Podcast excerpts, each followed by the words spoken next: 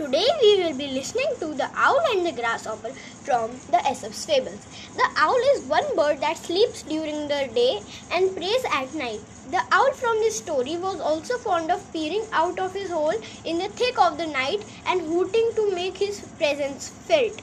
It would then hunt for bugs and beetles and frogs and mice he liked so well to eat.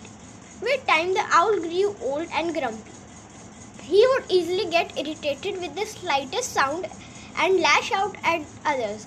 One warm summer afternoon, as he dozed away in his den in the old oak tree, a ga- grasshopper began joyous, gruff sound, song. Then this disturbed his afternoon nap, and he popped his head from the opening in the tree. Who is this noisy fellow? he yelled.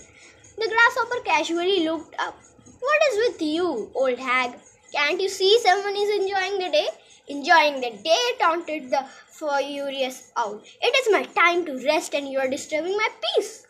Why do you sleep during the day when the whole world goes about during their busy jobs? asked the grasshopper. Who are you to tell me what should I do and when? shouted the owl. The grasshopper teased the owl and began to sing even louder. The wise old owl knew quite well that it would do not good to argue with the grasshopper, as he spoke rather softly with him. Well, my dear, say, he said, since I am not able to sleep anyways, I have decided to enjoy your singing. I have some wonderful food in here, so please come up and taste it with me.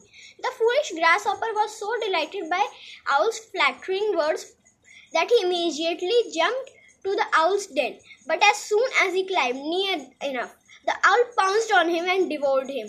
Moral Flattery is not a proof of true admiration. Thank you.